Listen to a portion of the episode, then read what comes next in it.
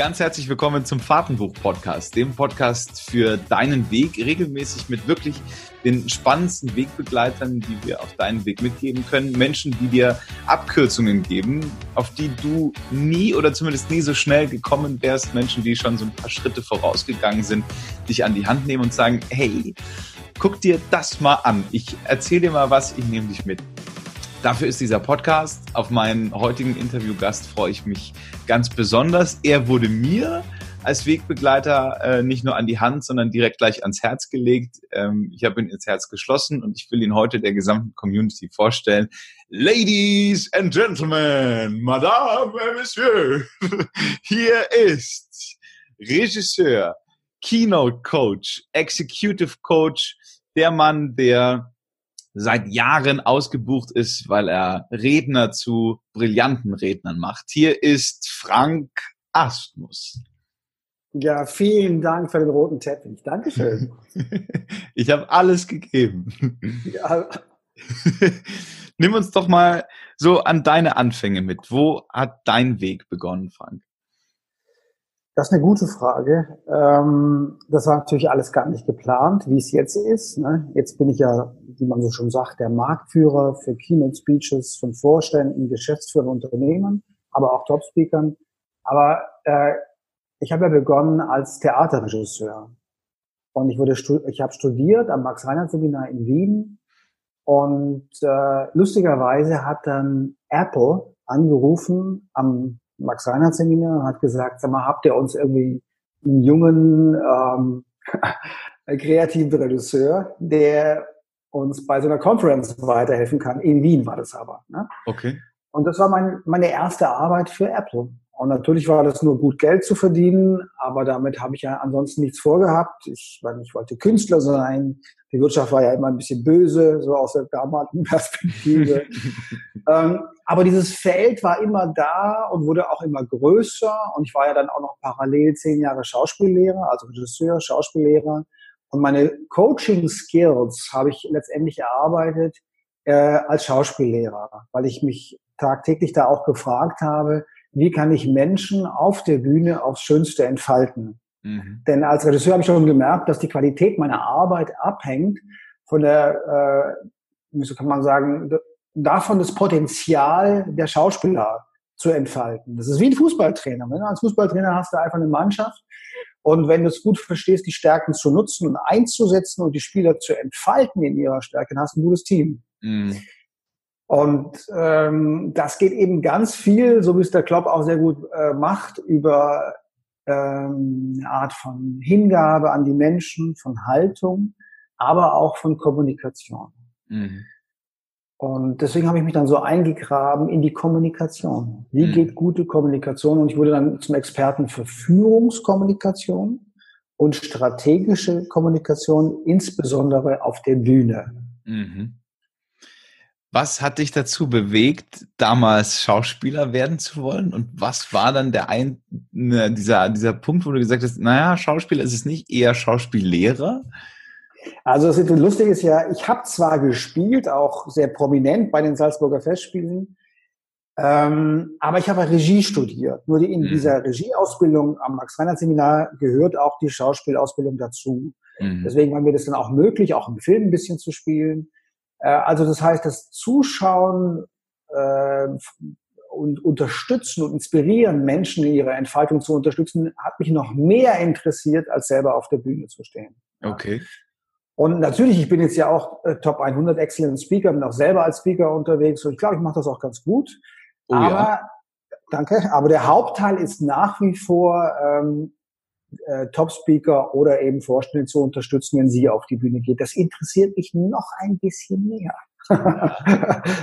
ja, also ich bin vom Herzen her, ich bin gerne auf der Bühne und ganz tief bin ich wirklich Regisseur und äh, Supporter von anderen Menschen. Nimm uns da doch nochmal, weil es ist, für mich ist das das Magische, ne? derjenige, der, der, für mich bist du der exotische Paradiesvogel, der plötzlich so ein bisschen in die Schwarz-Weiß-Landschaft des Unternehmertums reinfliegt und sagt, hallo, ich mach's mal besser. Ähm, wie waren da die Anfänge? Ich meine, wie war dann so ein erster Tag bei Apple? Haben die gesagt, komm zu uns, wir stellen dich gleich ein oder warst du da der Verrückte? Also, ich meine, der Steve Jobs äh, äh war ja auch ziemlich bunt. und äh, äh, das heißt, Apple war und ist ja auch sehr verbunden mit Kunst, also mit Musik zum Beispiel oder auch äh, dramatische Kunst und so. Und deswegen hatten die auch das Verständnis, dass ein Regisseur der Experte für Bühne ist. Und äh, Steve Jobs hat ja auch gesagt, für ihn ist Marketing, aber auch seine Keynotes sind Theater. Mhm. Also es geht um Dramaturgie, es geht um Inszenierung, es geht um den persönlichen Auftritt. Und ähm, deswegen, Apple sind coole Leute. Ob man jetzt. Apple mag oder nicht, aber es ist eine coole Company. Nee, das war eher schwieriger zu Anfang, zum Beispiel in Automobilkonzernen beispielsweise mhm. oder insbesondere Banken. Das kann mhm. man sich heute gar nicht mehr vorstellen. Früher hatten natürlich alle eine Krawatte an und alle hatten ihre Anzüge und so. Ähm, und das war schon nochmal ein anderes Feld und auch sehr stark äh, Testosteron gesteuert. Und jetzt durch die Digitalisierung, durch den demografischen Wandel, durch die Globalisierung ist da ja viel mehr Öffnung äh, drin. Mhm. Ne? Mhm. Und deswegen war ich so ein bisschen von der inneren Haltung wie so ein Agent bisschen unterwegs. Das heißt, ich bin da rein, ich wurde gebucht für eine tolle, eine tolle äh, Keynote vom Vorstandsvorsitzenden zum Beispiel bei einer Bank. Aber meine Mission ist sozusagen Menschen ähm, zu inspirieren und eben zu äh, supporten, letztendlich für ein besseres Leben. Ja. Das habe ich natürlich nicht, habe ich natürlich nicht gesagt. Ne? Also ja. das heißt, es ging dann um die Qualität der Keynote, ja. natürlich. Und gleichzeitig äh, weiß ich aber, dass du auf der Bühne nur gut bist, wenn du wirklich dich hingibst oder in die Hingabe gehst. Ja. Das klingt jetzt so, so, so, du weißt es, das klingt vielleicht für manche Ohren jetzt so, äh, muss man sagen, sentimental, ist es aber gar nicht. Ja. Hingabe macht frei. Ja. ja also ähm, ein Unternehmer hat mal gesagt, ähm, der Bedarf des anderen befreit mich aus meiner Ich-Bezogenheit. Mhm. Also, wenn ich auf die Bühne gehe und mich und wirklich dem Publikum diene, wenn ich mich dem Publikum wirklich hingebe, dann werde ich frei und ja. äh, komme in meine Kraft und in mein Potenzial. Mhm. Und deswegen war dieser Weg mit den Vorständen und Geschäftsführungsunternehmen immer einer, der Persönlichkeitsentwicklung in Wirklichkeit war. Ja. Nur damals hätte ich das nicht sagen können, sonst wäre ich gerade rausgeworfen worden zur Tür. Ja. auch wenn, auch wenn die Vorstände übrigens bis heute mir äh, handgeschriebene nette Briefe zu Weihnachten schreiben. Also die ja. Dankbarkeit war schon früher da. Ja. Und man hat auch gespürt, was da drin liegt für den Einzelnen, aber heute kann man eher darüber reden. Wo, Beispiel vor, was ich dir jetzt erzählt habe, vor vier Jahren zum Beispiel, oder vier, fünf Jahren schon, habe ich so ein Espresso-Coaching auf dem Flughafen gemacht, also auf dem Vorstand von einer mhm. Großbank. Und dann hat er nach dem Coaching sein äh, Ticket gesucht, das war auf Papier. Und dann fiel aus seinem kleinen äh, Köfferchen ein aufblasbares Meditationskissen heraus. Und dann sagte ich, was ist das denn? naja, seit der Finanzkrise, das hält ja keiner mehr aus. Das heißt also, Persönlichkeitsentwicklung ist mittlerweile auch in den Vorstandsabteilungen angekommen und nicht ja. nur Weiterbildung. Ja, ja. Wie gehst du dann in so eine Situation rein? Also, ich meine, diese Vorstände, die du ja gerade beschrieben hast, die gibt's ja heute immer noch. Und dann der, der dich bucht, der hat ja schon den ersten Sprung über seinen Schatten geschafft. Der sagt ja, äh, da gibt's noch Optimierungsbedarf. Wie kann man sich dann so eine Session mit dir vorstellen? Also ich muss, das ist häufig so, dass zum Beispiel ein Vorstand dann irgendwie nachts klingelt äh, mein Mobiltelefon und dann ist ein Vorstand dran. Ähm, ist das wirklich häufig, so? Das ist wirklich so. Hallo, Herr Asmus, Volkswagen geht in die Brüche, wir brauchen Sie morgen. Naja, das geht dann meist ein bisschen vorsichtiger los. Erstmal, ja. hallo, Herr Asmus, bin ich da bei Ihnen richtig das und so weiter. Aber noch viel häufiger äh, rufen Leute aus einer Company bei mir im Büro an. Ne? Und ähm, deswegen ist es auch immer wieder so, dass der Bedarf eher von anderen Führungspersonen gesehen wird oder von der HR-Abteilung und nicht vom Vorstandsvorsitzenden. Mhm. Mhm. Nur, ich komme ja aus der Kunst, ich bin Regisseur, ich habe keine Angst vor Menschen und auch nicht vor Vorständen. Die haben auch eine Nase in der Regel und zwei Augen und zwei Ohren. Mhm. Das heißt, also die machen mir keine Angst und ich komme aus dem Theater und mit Emotionen können wir, ich habe auch keine Angst vor Emotionen. Ja. Das heißt, ich hatte also schon alle möglichen Ausbrüche von Vorstandsvorsitzenden, ja, wo ich also von der HR-Abteilung eingekauft wurde oder von einer anderen äh, Führungsperson und dann saß ich im Büro, wartete und man, mir wurde gesagt, ja, ich weiß nicht, ob er kommt oder nicht kommt, aber ähm, warten wir mal ab. und plötzlich kommt er reingerast, ja, beschwert sich erstmal über diesen furchtbaren äh, Termin, den er nicht wollte, ja, und brüllt mir ins Gesicht. Das macht mir aber komischerweise nichts, ja. Ich habe schon so viele Schauspieler brüllen gehört. Ja. Das ist, äh, ich gehe dann auf, sozusagen auf die Selbstoffenbarungsebene. Ne? Also ich sehe seh dann diesen Menschen, sehe ich dann wie ein Naturereignis und jeder hat mhm. das Recht, ihn aufzuregen. Ja. Und äh, ich darf natürlich den Namen jetzt nicht sagen, aber es ist auch ein DAX-Konzern, Vorstandsvorsitzender. Der kam dann so rein, ich mach das nicht so eine Scheiße und so weiter. da habe ich, hab ich in der gleichen Energie, natürlich nicht aggressiv, aber in der gleichen Energie gesagt, geben Sie mir zehn Minuten und dann werden Sie sehen, was Sie davon haben. Und ich glaube, Sie bleiben sitzen. Geben Sie mir nur zehn Minuten ja, gut, okay, zehn Minuten. Und, so, und dann musst du halt liefern. Ja, das heißt, also da musst du zehn Minuten wirklich Substanz bringen und dann ist er sitzen geblieben. Mhm. Natürlich jetzt sehr krasse Fälle. Ja. ja. Ähm, und natürlich die Leute, die mich selber anrufen, da ist es in der Regel anders. Die haben, kommen aus einer tiefen Not heraus, die wissen, sie haben die Kino zu halten, womöglich in den USA, irgendwo in Orlando oder was weiß ich, San Francisco und stehen da mit Amerikanern auf der Bühne, Salesforce, äh, Benioff, und da geht ihnen einfach der Arsch auf Grundeis. Ja. und dann bin ich sozusagen ihr Supporter und ihr die, ja, und sie spüren auch sofort, ich kann sie auch sehr schnell unterstützen. Darauf, also darauf bin ich ja spezialisiert, möglichst ja, sehr ja. schnell und klar diese Dinge liefern zu können und durch so ein paar, äh, auch beim persönlichen Auftritt, so ein paar Nadelstiche jemanden auf ein anderes Niveau zu bringen. Ja. Und das ja. spüren die sofort und sind mir zutiefst dankbar. Ja, ja. ja. Ähm, ich sag mal, breit gefächert, aber die Frage, die jetzt jedem, der zuhört, aufkommt, ist, wie geht dann die perfekte Keynote? Wie, was machen die dann anders, die, die mit dir zusammenarbeiten und die, die es nicht tun? Mhm. Also als Theaterregisseur, und das wird mir ja ganz oft auch wiedergespiegelt, habe ich mich ganz stark bemüht um Klarheit. Ich wollte immer schon als Regisseur verstehen, wie geht Choreografie, wie geht Dramaturgie, wie geht ähm, Voice Delivery oder irgend sowas. Und, und dieses Suchen nach Klarheit hat, hilft mir jetzt enorm. Zum Beispiel wurde häufig schon vor 10 Jahren, 15 Jahren der Vergleich gemacht von Public Speaking oder Keynotes insbesondere zum Theater. Mhm. Es gibt kaum jemand, der das Theater so klar sieht, weil das sind in der Regel keine Theaterleute. Mhm. Und wenn es Theaterleute sind, dann sind es dann Schauspieler, die einen Teil des Theaters abdecken. Denn Theater aus meiner Sicht hat drei über die Jahrtausende entwickelt, drei Bereiche. Das eine ist die Dramaturgie.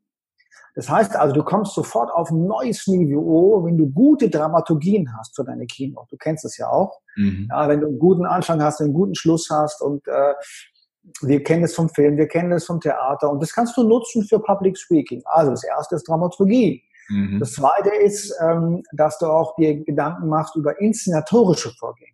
Mhm. Inszenierung ist, was habe ich an? Mache ich es alleine oder zu fünft? Äh, äh, Gibt es Filmeinspielungen? Wo findet es überhaupt statt? Ja, das sind also inszenatorische Verstärker. Und das dritte ist also dein persönlicher Auftritt. Und da geht es also um Probentechniken, da geht es um äh, Körpersprache, war ja auch dann äh, vier Jahre Schule vom Sandy Molch und im Guru der Körpersprache. Das hilft mir natürlich sehr in dem Augenblick. Mhm. Und es geht natürlich auch um Stimme. Und ähm, wenn ich jetzt nur kurz mit jemandem Zeit habe, dann hebe ich ihn meist durch eine glasklare Dramaturgie auf ein neues Niveau. Mhm. Denn wenn du klar bist auf der Bühne, ist automatisch deine Körpersprache und so weiter klarer. Du bist mhm. mehr in der Entfaltung. Also ist der größte Hebel, um sehr schnell weiterzukommen. Okay. Mit einem Top-Speaker sieht es ein bisschen anders aus. Natürlich ist dann auf, auch der Schwerpunkt häufig auf der äh, Dramaturgie. Aber man kann sich auch fragen, so inszenatorische Dinge, vielleicht die zur Markenpositionierung gut passen und ähm, letztendlich dann auch Marketingstrategie sind. Und das Dritte ist, ja, da kann man auch mal vielleicht nachdenken, um, dass man an der Stimme arbeiten kann mhm. oder an der Körpersprache. Du hast eine tolle Stimme, du musst das natürlich nicht, ist klar. Doch, klar. Also, vor allem, wenn du halt jeden Tag oder fast jeden Tag eine Keynote hältst, plötzlich wird es wichtig, dass du ja. mit der Stimme gut bist. Ne? Ja, ja. Also so habe ich eben verschiedene Aspekte und äh, gucke halt sehr schnell, wo aus meiner Sicht ich am meisten rausholen kann. Denn Vorstände haben wenig Zeit. Ne? Ja, ja. Für den, der jetzt gerne ähm, im kleinen Rahmen vor Leuten spricht, was kannst du dem an, an Tipps mitgeben? Ist es damit in, ich sag mal, Punkt eins getan, sei du und sei frei und klar und emotional und offen und sei das alles. Und dann sprich auch noch dazu oder gibt's noch ja. ein Muster, eine Schablone, die, die du anwenden kannst? Also du kennst ja, glaube ich, den Satz von mir, eine Storyline rettet jeden Auftritt. Ja, also eines, was heißt das? Für mich als Regisseur hat jedes Stück und jedes äh, Speech und jede, jeder Film eine Storyline. Was ist damit gemeint? Das heißt, es sind ähm, die, man kann sagen, großen Topics von einem Film oder einer Rede, die großen Bereiche. Nehmen wir mal Star Wars, damit es anschaulich wird. Der erste Star Wars-Film, der gedreht wurde, Luke auf Wüstenplanet, erster Teil. Luke macht sich auf, ein Jedi zu werden. Zweiter Teil. Sie zerstören den Todesstern. Dritter Teil. Das ist bei Hamlet so, das ist bei, ähm, äh, bei amerikanischen Filmen häufig so. Und es ist aber auch bei Reden so. Die besten Reden, die ich analysieren durfte, haben in der Regel eine Trias, also eine drei, Dreiteilung. Und wenn du jetzt diese drei Aspekte hintereinander liest, hast du eine Storyline. Ja? Ähm, und die sollte für dich selber als Speaker glasklar sein. Denn wenn mhm. du die glasklar hast, dann bist du klar auf der Bühne. Nimm mal eine ganz einfache Storyline, wie zum Beispiel Vergangenheit, Gegenwart, Zukunft. Mhm. Kannst du sofort merken. Also mhm. wenn jemand zu dir kommt, Tobi, hey Tobi, sag mal, kannst du mal eine Rede über Frank halten? Dann nimm einfach die Storyline Vergangenheit, Gegenwart, Zukunft und du bist sofort klar. Mhm. Denn wir haben ja eine gemeinsame Geschichte. Du mhm. kannst was Gemeinsames aus der Vergangenheit erzählen. Du ja. kannst was Gegenwärtiges erzählen. Äh, wie du mich findest, keine Ahnung. Was die Zukunft vielleicht was du dir erhoffst oder keine Ahnung. Ja. Also du kannst diese Storyline, Vergangenheit, Gegenwart, Zukunft ist die einfachste und für uns auch sehr gut zu verstehen und du bist sofort klar. Mhm. Es gibt aber viel, viel andere. Zum Beispiel Elon Musk nimmt äh, gerade beim Product Launch gerne Why, How, What. Also Warum überhaupt jetzt noch eine Kachel fürs Dach oder einen neuen Tesla? Dann ähm, äh, wie und dann was. Das was ist eigentlich dein erstes Produkt. Ja. Und da mit dieser Storyline erzeugt er eben Sog, weil er mhm. mit dem Warum beginnt. Mhm. Ich hoffe, ich bin zu schnell von deinen Zuhörer im Verständnis, aber ähm, wir kommen sehr häufig auf diese Dreigliederung, weil ähm, es gibt Kommunikationspsychologen, die sagen, wir versuchen die Welt uns zu erschließen, häufig in einer Dreigliederung, wie zum Beispiel Vergangenheit, Gegenwart, Zukunft, Freiheit, mhm. Gleichheit, Brüderlichkeit und so weiter. Es gibt mhm. ein Buch, ein, schon ein Buch, was diese ganzen drei, äh, Dreier Dinge aufzählt. Das ist unglaublich. Ja. Also wir haben im Jahr Zeit Akte. Oder wenn es ein Fünferakt ist, ist es drei gegliedert plus Anfang und Ende. Okay. Ja.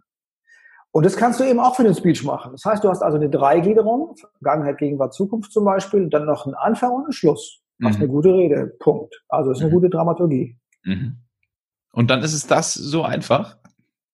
Natürlich ist es immer nicht so einfach, nur ähm, wenn du glasklar, eine glasklare Orientierung hast, bist du auf einem neuen Niveau. Mhm. Sofort. Mhm ganz viele, die hier ähm, zuhören, schreiben mir, du, wie finde ich denn überhaupt dann das, worüber ich sprechen will? Ich erstmal, die meisten sind sich dann sowieso gar nicht mehr klar, was sie überhaupt noch machen wollen im Leben, weil wir sind ja gerade in einer Vielzahl von Milliarden Möglichkeiten und ich könnte ja das machen und eigentlich könnte ich das machen und ich könnte noch Laptop-Preneur auf Bali werden oder mit dem Bus durch Neuseeland fahren. Das geht ja alles. Aber eigentlich ja. würde ich gerne auch noch parallel darüber berichten und wie Hast du ein Tool an der Hand, wo man dann da klarer wird? Also wie kriege ich diese Klarheit? Welche Fragen muss ich mir stellen? Ja, gute Frage. Also erstmal möchte ich ein bisschen Entspannung ins System bringen. Denn das Leben lebt sich auch ohne Why. Mhm. Also aus der Perspektive des Lebens ist alles in Ordnung, wie es ist. Und wir glauben das halt häufig nicht. Und deswegen brauchen wir sowas vielleicht manchmal wie ein Why. Und natürlich macht es auch Sinn, so ein bisschen so seinen Kern zu umspülen mal, um so ein bisschen rauszukriegen, wie du sagst, was will ich eigentlich? Es gibt ja auch verschiedene Möglichkeiten. Die eine Möglichkeit ist Trial and Error, einfach probieren. Also bevor du äh, wochenlang auf der Couch liegst und überlegst, was soll ich in meinem Leben machen, dann mach mal irgendetwas. Denn wenn du dann was tust, spürst du im Tun, was dir Spaß macht. Und die Freude ist für mich der wichtigste Wegweiser für das Leben. Denn du weißt das, Tobi, ähm, es gibt ja diese finnische große Studie, die untersucht hat, dass der Mensch sich in der Freude am meisten spürt. Das ist wirklich sehr interessant. Mhm. Das heißt, Freude ist nichts Oberflächliches und du bist ja ein sehr freudvoller Mensch mit Leichtigkeit. Ähm, das heißt also, der Freude zu folgen ist was ganz, ganz Tiefes. Mhm. Also mach irgendwas und folge der Freude. Mhm. Und mach's mit Hingabe. Weil dann spürst du, was für dich stimmig ist und was für dich nicht stimmig ist. Mhm. Und das kann alles möglich sein. Es kann auch, dass du im Café hier nebenan äh, bedienst erstmal. Warum denn nicht? Ja. ja. Ähm, ganz egal, mach Dinge und probier es aus. Das ist der eine Möglichkeit und ich glaube, das ist die beste. Und weil du dann Menschen kennenlernst und so weiter und sich neue Chancen überall ergeben. Es gibt ja diesen tollen Satz von Richard Branson, der, ähm, dem, äh, der so viele Companies aufgebaut hat, der sagt, Chancen sind wie Busse. Es kommt immer wieder einer vorbei. Ja. Und diese Leichtigkeit ist natürlich wunderbar im Leben. Ja, es gibt da außen Millionen Chancen und steig in eine ein, probier's aus. Ja, so. Brauchst ja nicht in jeden einsteigen. Ja, machst du ja Berlin auch nicht. Also aus, genau, also einfach tun, der Freude folgen und Chancen sind wie Busse. Es gibt überall Chancen. Mhm. Das andere, was du zum Beispiel tun könntest jetzt an Weihnachten, wir stehen ja vor Weihnachten, wenn wir das gerade aufnehmen, ich weiß nicht, wann du sendest, ähm, du könntest auch einfach mal dich hinsetzen, zehn Minuten und die Augen schließen und dann gucken, welche fünf richtungsweisenden Ereignisse in deinem Leben hochkommen. Also welche fünf richtungsweisende Erlebnisse fallen dir jetzt ein? Es geht nicht darum, es ideal zu machen, sondern jetzt. Mhm. Das die ersten zehn Minuten. Dann vielleicht noch mal drei bis fünf Minuten, sagen wir mal drei. Was hast du jeweils aus der Geschichte, die dir da einfällt, geschlossen? Also welche Botschaft fällt aus der Geschichte heraus? Und dann kannst du als dritten Schritt, vielleicht eine Minute oder zwei Minuten mal gucken, gibt es vielleicht sowas wie eine gemeinsame Botschaft? Also gibt es vielleicht Ähnlichkeiten in den Botschaften? Und meist ist das so, das muss nicht so sein, aber meist ist es so, dass dir mhm. vielleicht Wertschätzung wichtig ist oder Zugehörigkeit zu Menschen oder dass dir Wachstum wichtig ist oder dass dir Beitrag leisten wichtig ist. Keine Ahnung, irgendwas poppt da meistens auf und es ist so ein bisschen wie so ein momentanes Lebensmotiv. Mhm. Und das ist so, äh, das ist ein sehr reelles Why. Warum? Weil häufig, wenn ich jetzt mal vielleicht einen Schritt weitergehe, nicht so erfolgreiche oder erfüllte Menschen, die ich im Business kennengelernt habe, insbesondere Einzelunternehmer, also Freiberufler zum Beispiel, äh, sind häufig schlecht positioniert. Denn sie gehen nicht wirklich von sich aus und ihren erlebten Geschichten, und sie entwickeln nicht wirklich vom Markt her. Das sind also zwei völlig unterschiedliche Richtungen. Und ich glaube, das ist meine Erfahrung jetzt mit fast 55, wenn du erfolgreich sein willst, brauchst du eben beide Richtungen.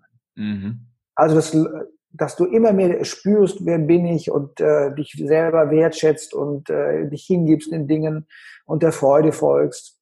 Dass du also immer mehr weißt, wer du bist und dass du aber dann guckst, was wollen andere Menschen von mir? Mhm. Was wertschätzen andere Menschen an mir? Was höre ich sie reden über mich, zum Beispiel Kundenaussagen? Mhm. Oder auch wenn du ähm, dann vielleicht einmal im Jahr zum Beispiel mal gucke ich immer, äh, was war dieses Jahr? Also eine richtige Analyse. Guck mal, welche Kunden hatte ich dieses Jahr? Welche Kunden haben mir besonders viel Spaß gemacht? Ja, äh, mit Schmidt. Kunden? Natürlich, wollte ich gerade sagen, ja. Aber nicht so viel was mir sehr viel Freude bereitet.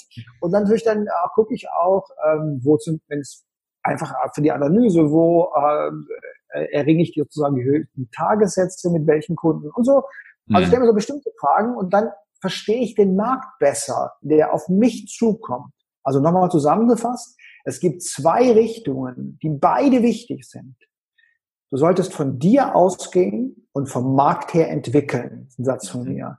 Denn es gibt viele Trainer und Coaches zum Beispiel, die gehen von sich aus, haben aber kein wirkliches Marktangebot. Also entwickeln dann irgendwelche Fantasiedinge, die aber mhm. keiner braucht. Sie mhm. bedienen nicht, sie sind zwar spezialisiert, aber sie gehen nicht auf einen Engpass von einem Kunden. Mhm. Denn du bist ja Problemlöser. Wir sind alle Problemlöser. Mach das dir klar. Mhm. Du löst ein Problem, weil äh, große Veranstaltungen, 10.000 Leute, die haben keinen Moderator. Dann rufen sie Tobi an. Sag mal, Tobi, kannst du nicht moderieren? Ja, das soll ich weil, ja komme.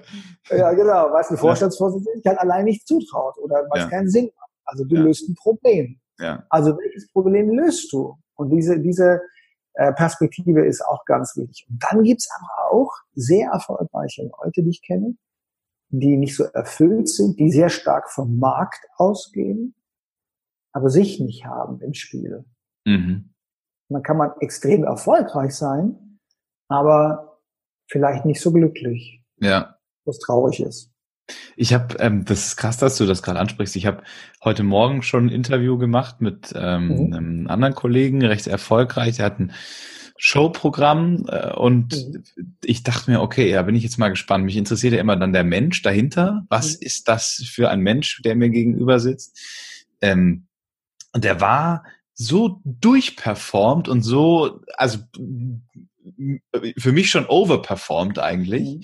in mhm. seinem Tun wahnsinnig erfolgreich. Und dann hat er immer gesagt, ja, und weißt du, dann kommen da die und die und die mit ihren Sachen zu mir und mit ihren Themen. Und dann habe ich dann irgendwann mal unterbrochen und habe gesagt, jetzt muss ich doch mal kurz fragen, was ist denn dein Thema? Was ist mhm. denn das, was bei dir gerade arbeitet? Was resoniert denn in dir, wenn diese mhm. Menschen auf dich zukommen? Hat er keine Antwort gewusst. Also er war dann so, na ja, Mann hat ja, ne, ne also ja, aber nicht Mann, sondern du hast doch vielleicht ja, also viele Menschen haben ja, ja, aber du keine Antworten. Das war eben, glaube ich, genauso ein Beispiel, wie du es jetzt gemeint hast, oder? Ja, absolut. Also äh, ich, gerade wenn ich dich jetzt so anschaue, ne? also warum ich auch, ähm, also ein Satz voraus. Ich bin der Regisseur und ich verstehe schon den Satz Kunde gar nicht, weil zu mir kommen Menschen. Ja. ja. ja. und, äh, ja, genau. Und ähm, und ich glaube auch, und ich weiß auch, das spüren, das spüren die Menschen, die zu mir kommen. Und ich glaube auch, dass äh, in den Forschungsabteilungen ich deswegen auch, oder es ist ein Grund, warum ich so beliebt bin, weil ich sehr offen da reingehe, sehr offen mein Herz aufmache und auch sehr tastend operiere. Mhm. Also nicht so tue, als wüsste ich alles. Natürlich habe ich eine Menge Erfahrung, äh, aber natürlich, ich taste. Und das sehe ich bei dir auch, Tobi, dass du ähm, eben dieses Transparente, dieses Suchen, dieses Offene, dieses, äh, und das ist wunderschön. Das ist in Wirklichkeit aus meiner Sicht was Künstlerisches. Mhm. Und das ist in der Wirtschaftswelt natürlich sehr gefragt, weil da wissen so viele Menschen alles und wir wissen alle, dass es nicht stimmt. Mhm. Weißt du? Und dann jemand, der so, so, so nachspürt, also die, äh, um es genau äh, zu sagen, der Stimmigkeit sucht. Mhm. Diese Menschen sind Gold wert. Mhm. Dankeschön. Ja, gerne. Ja, und äh, ja, und die Checker, die alles drauf haben und sofort wissen, wie es geht und so, das ist wieder, ja. das, so läuft das Leben nicht. Irgendwann haut das Leben oben drauf. Ja. Ich habe mich übrigens immer gewundert, ne? also das war ja auch der Prozess, der bei mir immer noch andauert, aber ja mhm. jahrelang jetzt schon läuft, wo ich dann über die Radiotätigkeiten, äh, Radioanfang war, ich muss jetzt hier erstmal cool performen und ich als Mann brauche doch eine mhm. tiefe Stimme und ich muss doch hier cool ja, rüberkommen. Klar. Ähm, ja, klar. Mhm bis ich dann auch äh, da Situationen hatte, wo Trainer gesagt haben, naja, hier sind erstens mal keine Personen auf der Fahrbahn, hier sind Menschen auf der Fahrbahn und zweitens mhm. äh, darfst auch du äh, ein Mensch bleiben. Du bist ja jetzt hier nicht irgendwie das Alien, was zu allen anderen spricht, sondern du bist doch einer von uns. Das war dann der Prozess, der bei mir dann auch losgegangen ist, was ja meiner Meinung nach in jedem Menschen drin ist. Also jeder ist ja schon Mensch für mhm. sich, wenn er das mal aufmacht. Mhm. Ähm. Und aus meiner Sicht ist es ähm, gerade auch, wenn man über, wenn wir über Personenmarken sprechen und äh, ich denke, in unserem Zeitalter der Digitalisierung wird fast jeder zu einer Personenmarke. Auch aber wenn er in einer Company arbeitet, weil mhm. wenn du da als Marke in Anführungszeichen sichtbar bist, dann hast du auch mehr Chancen, weil du wirst sichtbar. Und was macht eine Personenmarke aus, aus meiner äh, Perspektive? Das erste ist, du zeigst deine Persönlichkeit. Zum Beispiel in Dating-Plattforms äh, kann man das sehen. Es gibt da auch eine mathematische Studie drüber dass die Leute extrem erfolgreich sind, äh, die also einen hohen Score auf ähm, äh, Popularität haben, nicht die attraktivsten sind. Überhaupt mhm. nicht. Mhm. also es ist äh, zum Beispiel, wenn, du, wenn jetzt jemand zuhört. So ein Mist für dich.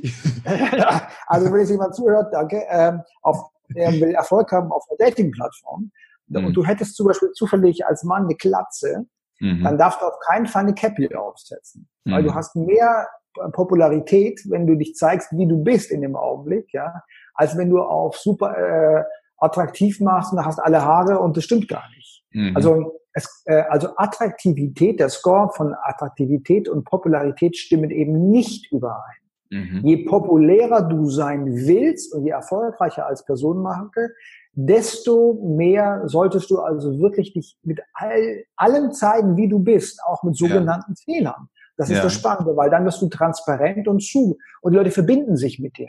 Ja. Also der, der erste Tipp, den ich geben kann zu einer Personenmarke, ist, zeig deine Persönlichkeit. Mhm. Das zweite ist, ähm, wenn wir jetzt denken an Business, steh für irgendetwas. Sei also positioniert. Und wie wir vorher schon gesagt haben, nicht aus dem, aus dem Vorderhirnlappen raus positioniert, also aus dem Verstand, sondern wirklich aus dem Herzen heraus. Was hast du erlebt? Äh, was hast du schon gemeistert in deinem Leben oder was hast du auch nicht gemeistert? Wo zieht es mhm. dich hin? All diese Fragen. Also steh für irgendetwas. Und ähm, klar, jetzt in meinem Feld gehört halt zur Personenmarke noch die Performance dazu. Das heißt, wenn du auf die Bühne kommst, dass du auch gut performen kannst. Mhm. Ja. Das sind meine drei Ps, also Persönlichkeit, Positionierung, Performance.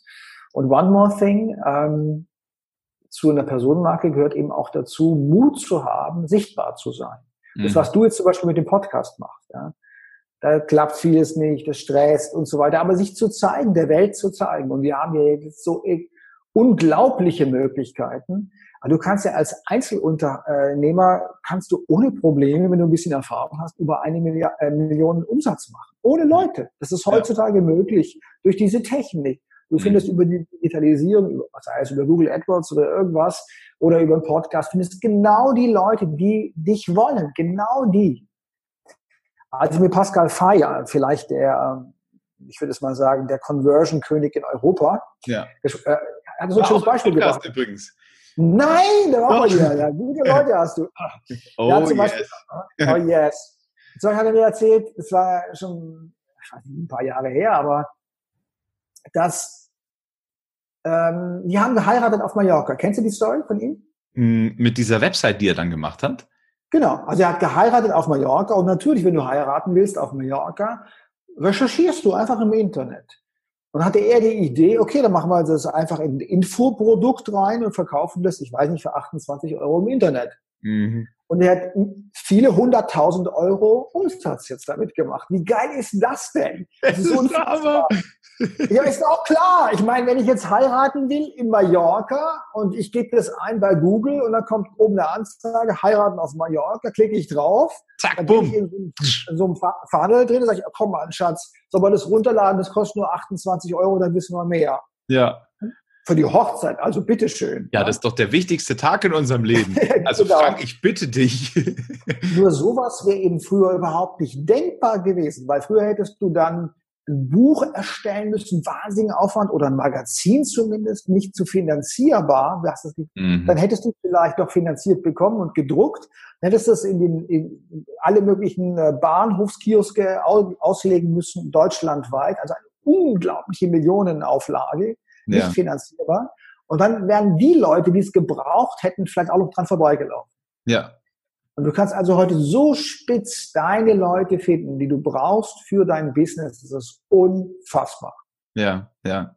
Wenn du jetzt diesen Podcast schon ansprichst, ähm, erstens danke, zweitens war es einer der größten Überwindungen für mich.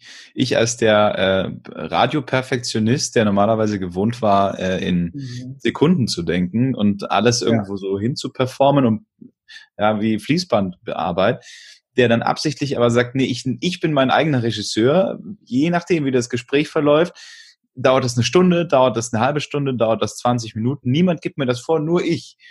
Aber das macht mich zur anderen Seite auch mhm. irgendwo nackt, weil es gibt ja dann auch nur mich ähm, mhm. und meinen Gesprächspartner. Es gibt nur mhm. uns.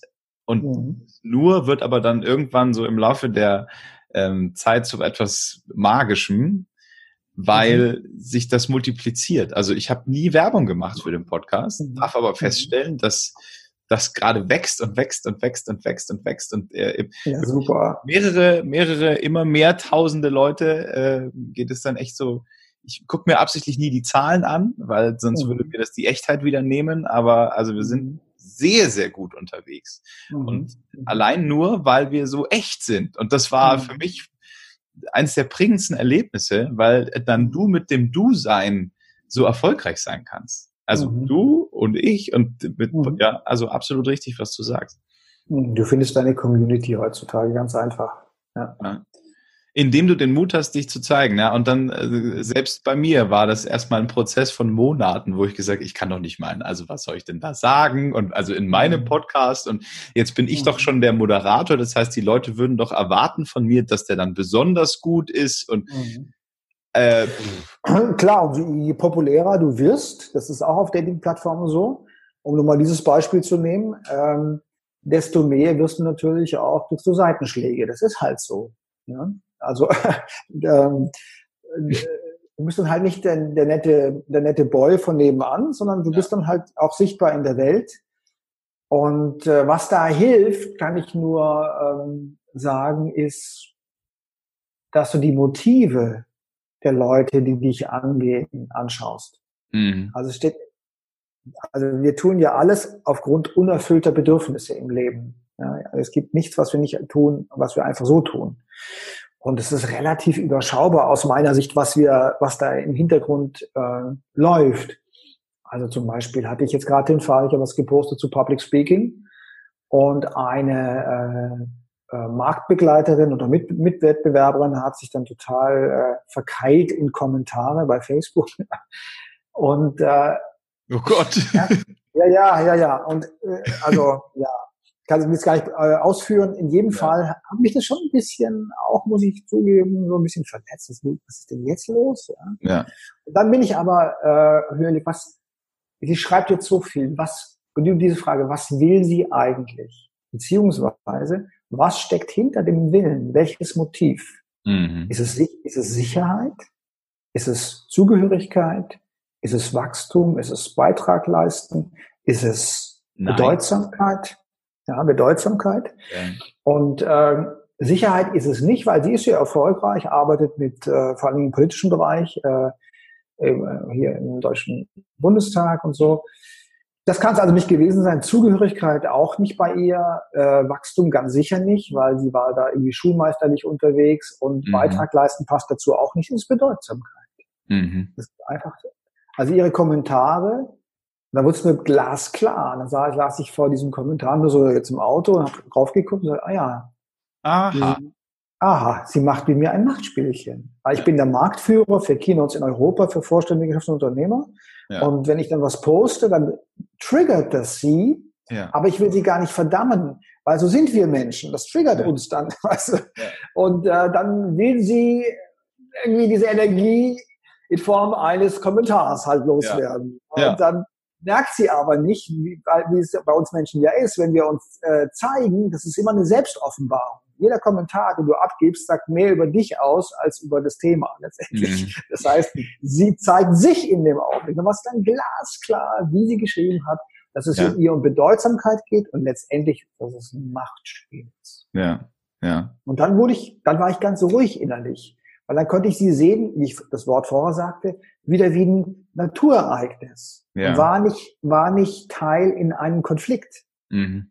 Kannst du mir folgen? Ja. Ja, das ja, ist so wie, du fährst auf der Autobahn, hinten kommt einer mit 250 und macht Lichthupe und fährt ganz dicht auf. Jetzt ja. kannst du entscheiden, in den Konflikt zu gehen, also zum Beispiel voll auf die Bremse zu latschen und womöglich einen Unfall zu riskieren. Und du fährst rechts rüber, lässt ihn vorbei düsen, ja, und siehst ihn noch schreien in seinem Auto und sagst, ach, okay, hoher Blutdruck, was, warum ist der wohl so? Keine Ahnung. du brauchst ja nicht sein, genau, du brauchst ja nicht sein, äh, seine Probleme zu deinen machen in Wirklichkeit. Ja. Ja, und, ja. und, und ähm, jetzt bei Facebook-Kommentaren, das ist ja ihr Problem. Ja. Dieses der Bedeutsamkeit ist ja nicht mein Problem in Wirklichkeit. Ja.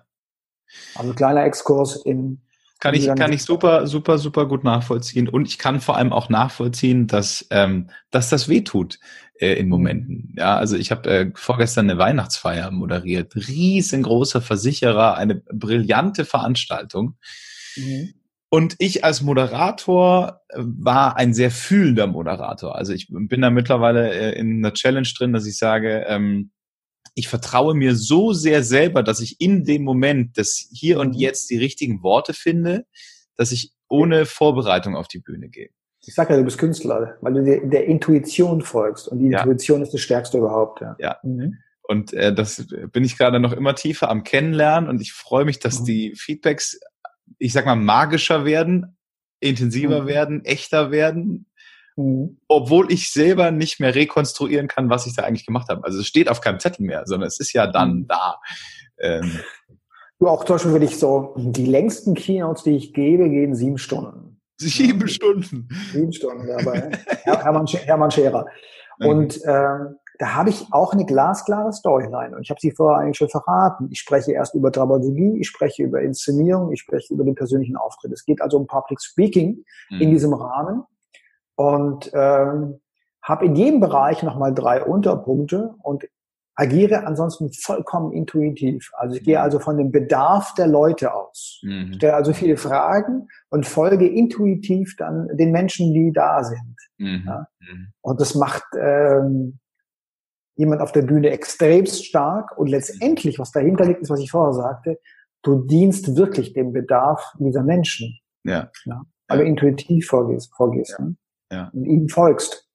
In dieser Situation ähm, war ich mit mir total safe, kam dann aber zu einem Tisch, weil äh, ich durfte ja irgendwie da mit denen auch mitessen, Abendessen, Buffet und mhm. so weiter. Und mhm. ähm, dann war da die Frau XYZ, das waren alles so Empfangsdamen, ja, an einem mhm. runden Tisch. Eine war so ein bisschen sehr dick und jetzt nicht die schönste am Tisch und war schon so ein bisschen angespannt.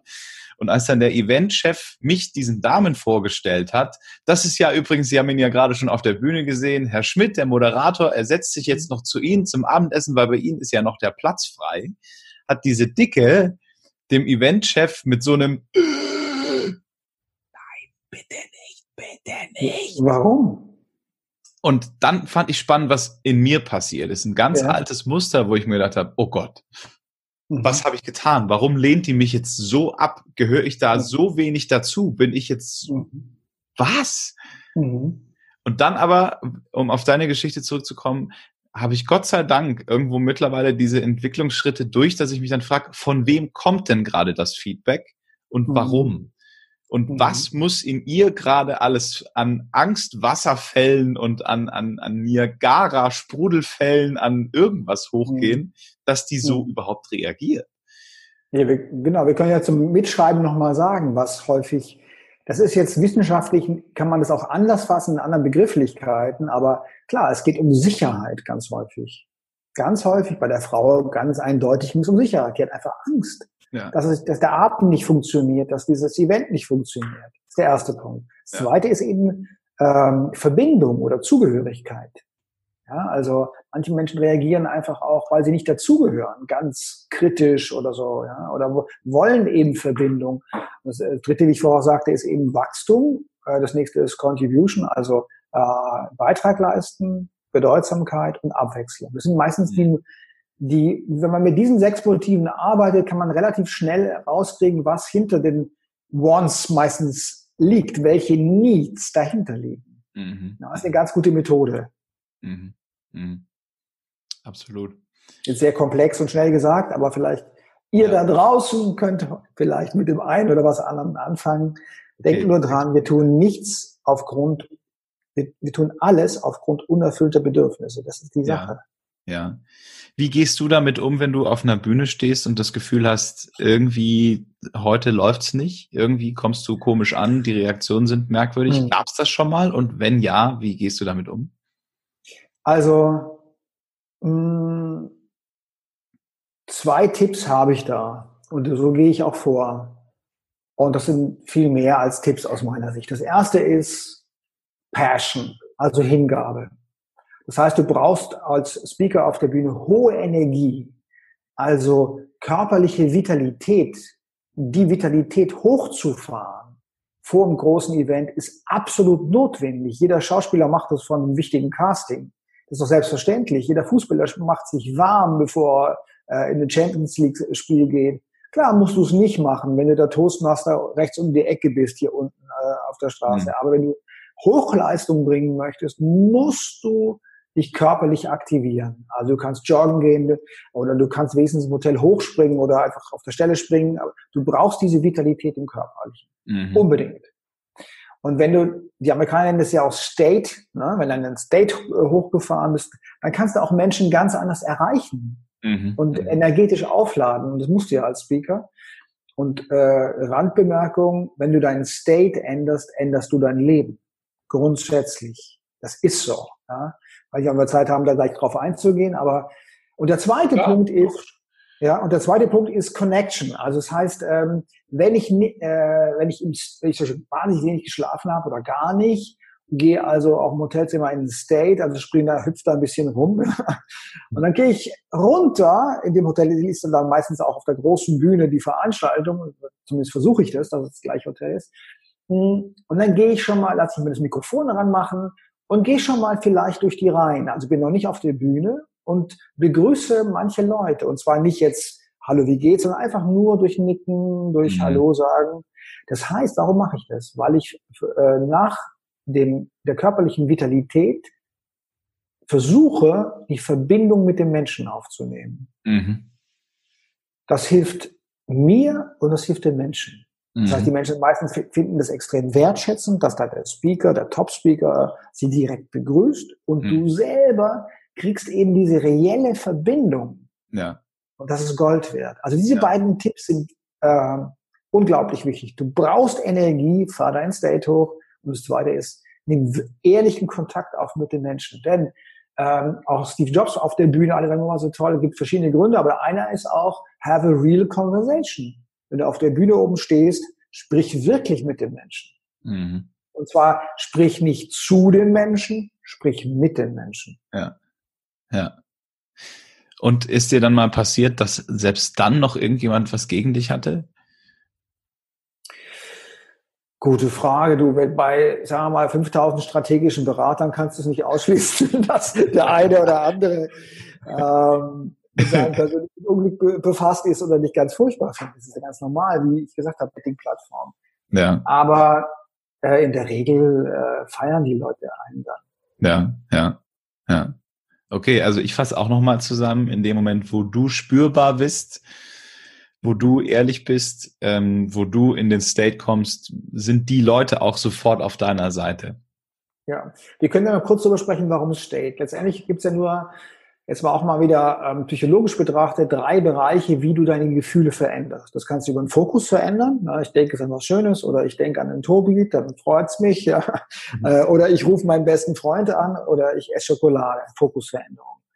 Das Zweite ist, du kannst natürlich, das ist ein bisschen komplizierter, ähm, das, was passiert, die Bewertung macht ja unser Gefühl. Vielleicht kannst du deine Bewertung verändern. Ich habe gearbeitet beispielsweise mit Christina Vogel, Olympiasiegerin ähm, auf dem, äh, als Fahrradfahrerin, die erfolgreichste Fahrradfahrerin aller Zeiten. Geil. Leider, leider seit letztem Jahr querschnittsgelähmt mit 28 nach ihrem Unfall. Oh, okay. Und sie hat eben das verstanden, diese Situation so zu bewerten, natürlich auch noch tausend vielen Tränen, aber so zu bewerten, dass sie sagt, egal was jetzt ist, das ist, und ich mache jetzt das Beste draus. Und sie ist jetzt überall als Speakerin unterwegs und hat ein so buntes Leben, wie sie es noch nie hatte. Mhm. Ähm, mal gucken, wie es weitergeht, weiß man nie. Aber die ähm, über die Bewertung also kannst du auch deine Gefühle verändern. Das erste war also mhm. das Fokus, das zweite Bewertung. Und das dritte ist, und in unserer Kultur ist es wahnsinnig unterschätzt, ist der Körper. Mhm. Denn wenn der Körper in eine hohe Vitalität geht, bist du sehr gut drauf. Also versuch mal äh, zwei Minuten, fünf Minuten zu springen, mit Armen nach oben gerissen, ja, so wie man sich freuen würde. Du bist danach gut drauf. Es geht nicht anders. Mhm. und vielleicht auch zu lachen dabei oder zu jubeln. Also jubel mal zwei Minuten und spring hoch und runter, dann kannst du nicht schlecht drauf sein. Das geht mhm. nicht. Mhm. Ähm, das sehen wir ja zum Beispiel auch. Ähm, Depression ist eine innere Erstarrung. Deswegen jede Depressionsbehandlung beginnt so, vielleicht bekommst du eine Pille, wenn es akut ist, okay, aber dann beginnt es mit Bewegung und Sport. Vielleicht ja. auch in der Natur. Also du musst wieder in die Realität kommen, du musst wieder ins Körperliche kommen, raus aus dem Verstand. Und äh, was bei der Depressionsbehandlung ganz normal ist, gilt für uns insgesamt. Also durch die, das Hochfahren der körperlichen Vitalität bist du besser drauf. Und wenn du besser drauf bist, triffst du zum Beispiel auch andere Entscheidungen. Mhm. Und deswegen ändere dein State und du änderst dein Leben. Mhm. Hast mehr Spaß, hast mehr Erfolg und mehr Erfüllung. Mhm. Wie geil ist das denn? Denn wir haben also den ja. Glücks, wir haben also unseren Glückstempel immer dabei. Fantastisch. Und natürlich ist es schwierig in unserer deutschen Kultur, weil er dann irgendwie tanzt, sagt, oh, ist so peinlich. Ne? Ja. Aber zum Beispiel äh, in dem Townhouse, in dem ich gerade sitze, das äh, hat ursprünglich gekauft äh, eine Bekannte von mir, eine äh, aus Mittelamerika. Ja? Mhm wenn die, die Musik angeht, die kann gar nicht anderes, ja, das ist eine gut ausgebildete, tolle Frau, die, dass sie anfängt zu tanzen. Ja. So im Körper drin und deswegen ist sie aber auch so in der Freude drin. Ja.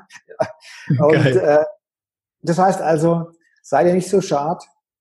Und ich mache das dann halt als Speaker zum Beispiel im Hotel halt, sieht mich ja keiner. Ja. Mache ich Musik an und springe ein bisschen. Ja. Und dann gehe ich runter, dann gehe ich runter und dann, dann sagen alle, oh, ihre freudvolle, positive Ausstrahlung. Aber wo haben sie die her? Ja. ja, hüpf halt ein bisschen, hüpf halt ein bisschen.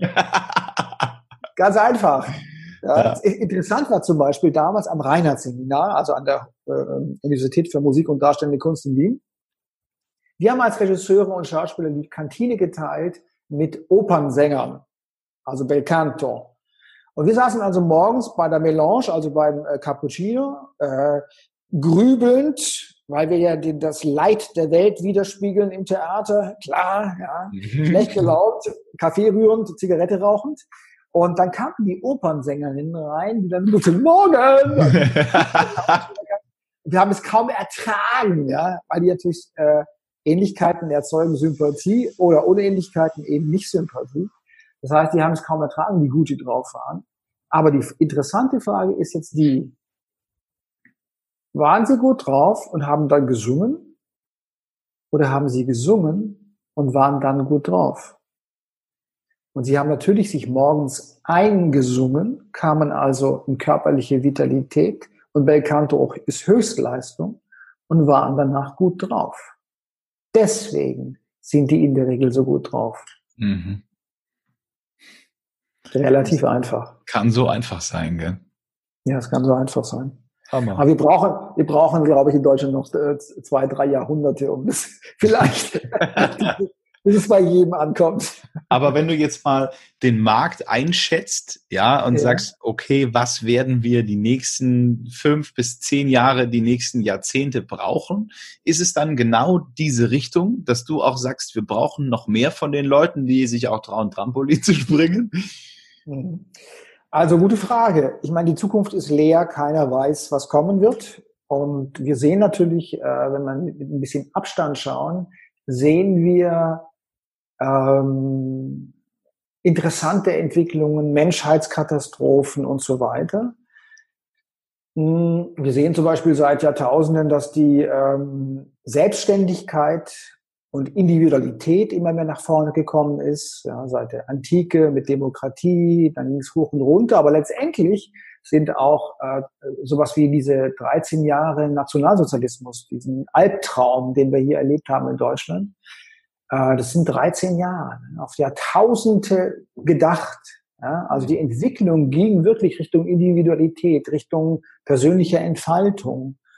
Ähm, das kann man, glaube ich, sehen. Und jetzt, glaube ich, sieht man aber sieht man auch, dass ähm, die Menschen auch in dieser Entfaltung auch sowas wie eine Anbindung wieder suchen. Mhm. Das heißt, in der Persönlichkeitsentwicklung immer mehr Leute meditieren und so weiter. Äh, also als ich gestartet bin mit Meditation, ähm, selbst wenn ich es meinen besten Freunden erzählt habe, die dachten, bist du durchgeknallt oder was? Welche Droge nimmst denn du? Ja? also es war die Zeit noch vor 30, 40 Jahre zurück, wo ihr rauchend äh, in, in der Ecke saßen mit viel Alkohol und sagt, du meditierst, bist du durchgeknallt oder was? Ja. Heute, heute würde man sagen, seid ihr durchgeknallt? Ja, ja. Mit Zigaretten und Co. Also ich glaube, es, wir suchen wieder mehr Anbindung. Das heißt, dass Beziehungen zum Beispiel auch wieder wichtiger werden, dass wir auch mhm. den Wert den auch den erfüllenden Wert von Beziehungen wieder mehr verstehen. Also ich mhm. glaube, sowas wird, glaube ich, wieder mehr kommen. Und mhm. also letztendlich Persönlichkeitsentwicklung, auf deine Frage zurückzukommen, geht weiter. Da bin ich absolut von 100 Prozent überzeugt. Vielleicht gibt's Gegenbewegungen. Trump zum Beispiel ist eine Art von Gegenbewegung. Ja. Hat auch ihre Bedeutung, weil ähm, das auch Leute wach macht. Ja. Weil ähm, Tobi, liebst du Überraschungen? Oh yes. So ein Bullshit. Du liebst nur die Überraschungen, die dir gut tun. Das andere nennst du Probleme. Verstehst du? Das heißt, du natürlich, wir lieben schöne Überraschungen. Ja. Die anderen nennen wir Probleme, aber ohne diese Probleme schlafen wir ein. Das heißt, die Innovationszentrale des Lebens sind Probleme und Krisen. Christina Vogel hat sich extremst weiterentwickelt so brutal ihr Unfall war letztes mhm. Jahr. Mhm. Verstehst du? Also mhm. ähm, so ein Trump ist ein Riesenunfall, könnte man sagen. Aber letztendlich ist er auch ähm, äh, äh, ist eine Herausforderung für Menschen, sich zu klären, sich zu finden, ein Standing zu bekommen, zu verstehen, warum der so ist. Also das heißt also zusammengefasst, ich glaube, es geht weiter Richtung Persönlichkeitsentwicklung und nach der Individualität auch wieder äh, um Anbindung. Alle Katastrophen dazwischen sind denkbar. Ne? Ja. Also Klimakrise gerade, es kann ganz furchtbar werden auf der Erde. Das kann passieren. Aber ich glaube, über so eine ich tue schon was dagegen. Ja, tu sehr gut, ja. Und aber solche Krisen sind halt leider in der Menschheitsentwicklung wichtig, ja. um sich weiterzuentwickeln. Ja, ja. Und noch speziell auf deine Branche angesprochen. Glaubst du, es braucht da noch ein paar Menschen, die sich auf Bühnen stellen und das erzählen, was du gerade gesagt hast, oder sind wir da völlig übersättigt? Ähm, naja, was soll man dazu sagen? Ja hm. oder nein? also ich, es braucht noch auf jeden Fall viele. Es braucht noch ganz viele, die vor allem aus meiner Sicht diese Klarheit haben. Also aus meiner Sicht, ich meine es gar nicht arrogant, sondern die ähm, nicht den, den einen Millionsten Fachvertrag über die Digitalisierung halten, sondern die vielleicht die Digitalisierung tiefer verbinden können mit uns Menschen.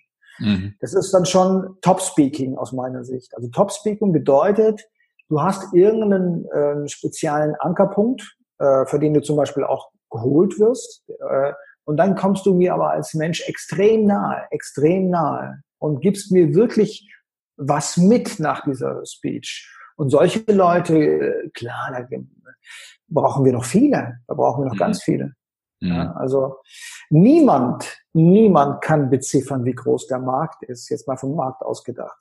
Denn Marketing bedeutet in Wirklichkeit, auch Steve Jobs folgend, nicht, dass da, äh, der Bedarf immer schon da ist, sondern dass du was erspürst im Markt und daraus einen Markt machst. Verstehst du? Also mhm. das ist doch, äh, denke ich, viel möglich. Ja. So eine Art Persönlichkeitstheater zum Beispiel auch. Oh, geil. Ja. Weißt du, so, also früher war ja Theater Persönlichkeitsentwicklung im alten Griechenland, ja. deswegen ist es ja entstanden. Ja. Das war ähm, Persönlichkeitsentwicklung. Einmal im Jahr drei Tage Persönlichkeitsentwicklung. Geil. Ja, das sind die, alle, die alle waren da. Alle waren da und äh, äh es gab keine Profis, sondern der Chor wurde zusammengesetzt aus Leuten halt der Polis, Äh, es gab einen, der es gesponsert hat. Äh, es war ein Wettbewerb zwischen den Stücken. Es ging um politische Dinge. Es ging um persönlichste Dinge, persönlichste Dinge. Also mhm. Prometheus zum Beispiel, äh, ist, da geht es um ein Prinzip. Ja? Fällt mir jetzt gerade ein, wenn wir gerade sagen, tun, leiden, lernen. Also mhm. Das heißt, er hat Erkenntnis, der klaut das Feuer, gibt es den Menschen, dafür wird er an den Berg gestellt und festgeschnallt, ja, und mhm. jeden Tag kommt ein Adler und reißt ihm die Leber raus, die wieder Oh ja, stimmt. Das weiß ich noch. das, gibt, der, das tiefere Sinn davon ist also Entwicklung. Ja. Technik, sagen die Griechen, Technik, also Feuer, Technik, und dass es eben einen Preis hat, wenn du diese, in diese Entwicklung gehst. Ja. Mhm.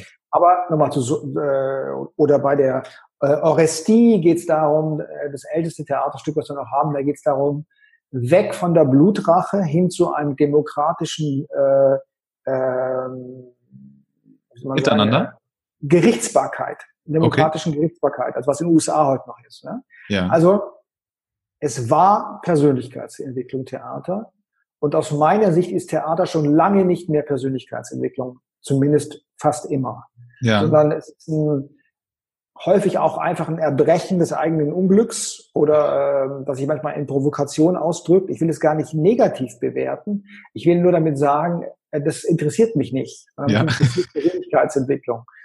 Und äh, deswegen, weißt du, wenn ich zum Beispiel mit, mit der Christina Vogel arbeite oder mit einer anderen, äh, ich habe nur ganz kurz mit ihr gearbeitet, weil sie bei Gedankentag einen Vortrag gehalten hat ja. und äh, ja gar keine Speakerin ist. Aber wenn ich jetzt mit jemandem arbeite, der wirklich von sich was erzählt, das ist so berührend, das ist so interessant und es ist auch so inspirierend, wenn er durch was durchgegangen ist. Das ist doch super Theater. Ja. Weißt du, warum muss ich auch ins Theater gehen? Weil da in Theater spielen wir es ja nur nach. Ja. was Christina Vogel passiert ist. Ja. Wenn ich mit Christina arbeite, dann erlebe ich es im Augenblick reell. Ja. ja. ja. Äh, wichtig ist halt zweierlei ähm, dieses, diese, diesen Dinge, die irgendwie vorgefallen, also musst du eine Heldenreise schon gemacht haben. Und das zweite ist, ähm, was darin steckt, ist eine Erkenntnis, Erkenntnisgewinn, die du mit mir teilen kannst. Mhm. Ja? Mhm. Mhm. Aber letztendlich hat, hat jeder Mensch da draußen seine Heldenreise am Laufen. Mhm. Also man muss nur ein Händchen dafür haben oder tief genug gehen. Und äh, für mich sind Menschen Meisterwerke. Und als Regisseur suche ich danach, wie der Mensch auf der Bühne äh, ja, in seiner Schönheit erstrahlt. Und das geht in Wirklichkeit mit jedem. Mhm. Sag's nicht weiter. Doch, sag's weiter. Sag's unbedingt weiter. Jeder Mensch ist schön. Ja. ja. Das sind äh, tolle Worte. Vor allem so äh, in, in Richtung, was schätzt du, wie lange wir schon telefonieren? Äh, jetzt haben wir 18.25 Uhr, keine Ahnung. Wie lang schon? Also circa eineinviertel Stunden. Okay, dann musst du schneiden wahrscheinlich. Nö, ich schneide ja nicht. Nö, ah, sehr gut, sehr gut. Ich bin ja, ich bin ja immer äh, stolz auf mein Zeitempfinden, weil ich bin immer ja. so, so circa nach einer Stunde so, hm, okay. Ja. Ähm, ich stelle immer zum Schluss einer Podcast-Frage. Vielleicht noch eine Sache dazu. Das Interessante ist an unserem Gespräch jetzt, wir kennen uns und in anderen Podcasts, wo ich war, dann geht's, dann liefere ich sehr schnell äh, Content zu Public ja. Speak. Wir haben jetzt mal ein ganz anderes Gespräch geführt und ich finde, es ist nicht weniger interessant. Ja. Also ich muss dazu sagen, ich bin auch nicht so der Typ dafür, der dann irgendwie, äh, Tobias Beck würde jetzt sagen, die Eule, die die Hard Facts braucht und, und dann musst du das tun und dann musst du jetzt das tun und wenn du dann das machst, dann machst du das und das und das. Ja. Ähm, ich, ich, ich mach's dann lieber oder ich spreche darüber, wie es dir gegangen ist oder mir gegangen ist und ich kann das vielleicht, aber ich glaube, dass man auch da sehr, sehr viel rausziehen kann, ja. ja. Und, ähm, und dann bin ich natürlich pur Egoist, was diesen Podcast angeht. Ich frage nämlich immer nur das, was mich selber interessiert. Sehr gut, sehr gut, ja. Ja, ja aber also an, an alle, die gerade zuhören, ich versuche das dann immer auch so zu machen, dass, dass es alle interessiert und dass es ein Gespräch mhm. ist, wo, wo der Zuhörer Mäuschen spielen darf. Das ist so mein, mhm mein mhm. Ansatz. Ich habe mit Tim Raue gesprochen, Deutschlands erfolgreichster äh, Koch, der einzige, der als, als deutscher Koch zu den 50 besten Restaurants weltweit äh, gehört. Und mhm. ähm, wir erzählen, also er erzählt mir in intimster, intimster Atmosphäre, mhm. ähm, war fast schon wie, wie in einem Behandlungsgespräch. Ähm, mhm wie ihn sein Vater misshandelt hat. Und aber bis ins kleinste Detail, mit dem ähm, Kochlöffel und dem Gürtel auf den Bauch gepeitscht, so weit Boah. in mhm. den Bauch reingeschlagen, dass er Blut wieder rausgekackt hat. Und das erzählt mir der bekannteste und erfolgreichste Koch in ganz Deutschland. Mhm. Und da wow. geht es dann nicht mehr um Learnings, so Tim, aber was hast du jetzt da rausgezogen, sondern da ist diese mhm. Story, diese Situation, mhm. dass wir als Menschen dem zuhören dürfen und mhm. wissen können, äh, boah, aber boah, der ist ja dann hochgeschossen ohne Ende. Mhm. Was hat der diese Energie genommen, umgedreht und direkt mhm. die Treppe nach oben genommen? Mhm. Ähm, ja, und das ist dann, für mich sind das die Momente, wo es dann magisch wird, wo dann, wo dann Magie plötzlich zu funkeln beginnt und, und alle sagen, mhm. wow. Ich ja, du hattest doch, du hattest noch ein paar Fragen, glaube ich, jetzt am Schluss. Du ja, hast gerade angesetzt, ich habe da so nicht nochmal unterbrochen. ich hatte nur eine und sie ist äh, höchst ah, okay. psychologisch. Ja. Das ist logisch. Ich frage jeden ähm, Interviewgast am Ende eines Interviews, äh, wenn er denn ein Tier sein könnte, welches Tier wärst du gerne? Boah. Welches Kind, äh, nee, welches Tier wäre ich gerne? Ich habe gerade Kind gesagt, weil ich gerade meine Kinder ge äh, gerade äh, gehört habe da unten. Welches Tier wäre ich gerne? Oh. Ähm, oh. Wal? Ich weiß es nicht. Wahl! Wahl! Vielleicht Wahl, ja. Weil meine ähm, höchstwissenschaftliche Studie sagt nämlich, dass die meisten Menschen das Tier aussuchen, dem sie auch sehr ähnlich sehen. Ja, ja, klar. Ja, Tobi würde sagen, klar bist du Wahler. Aber du bist, ja, klar. Delfin ist auch lustig. Ja, ja okay. Nee, aber so Wahl, so mit in Ruhe, so durch den Ozean schwimmen, so, ja. Ja. Klar. Mhm.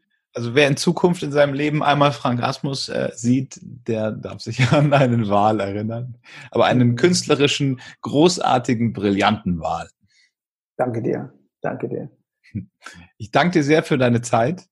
Ich danke dir sehr herzlich, ja, am Abend noch ein schönes Gespräch geführt zu haben. Und ich gehe jetzt essen mit meinen Kindern. Was hast du jetzt vor? Ich habe jetzt noch eine Session, äh, ich habe jetzt noch einen Beratungstermin. Also ich darf beraten. Das wird jetzt heute noch ein Long Night, glaube ich. Aber ja. Ähm, falls dir beim Zuhören diese Folge gefallen hat, dann freuen wir uns beide extrem über eine 5-Sterne-Bewertung auf iTunes. Folg uns doch auf Spotify, der Fahrtenbuch Podcast für deinen Weg. Frank Asmus, komplett Verlinkung, Website, alles in die Show Notes rein. Alle, die gesagt haben, ich will mit diesem Menschen bitte jetzt sofort zusammenarbeiten. Ähm, wir verlinken das, dass wir dann direkt zu dir hinkommen und ja, dann, ähm, jetzt ist ja dann Weihnachten, wünsche ich dir und allen da draußen ganz frohe Weihnachten.